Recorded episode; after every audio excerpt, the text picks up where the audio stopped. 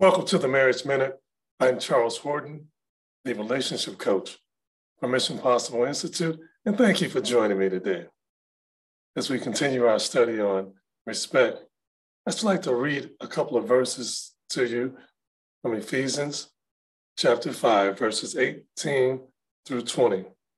And it reads, And be not drunk with wine, wherein in excess, but be filled with the Spirit, speaking to yourself in psalms and hymns and spiritual songs, singing and making melody in your heart, and giving thanks always unto God the Father in the name of our Lord Jesus Christ.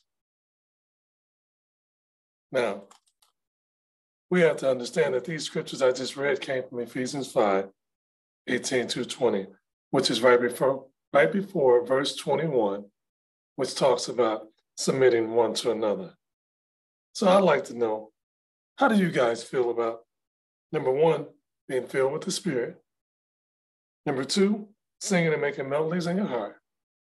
Number three, giving thanks always for all things. Just want to know your thoughts on those.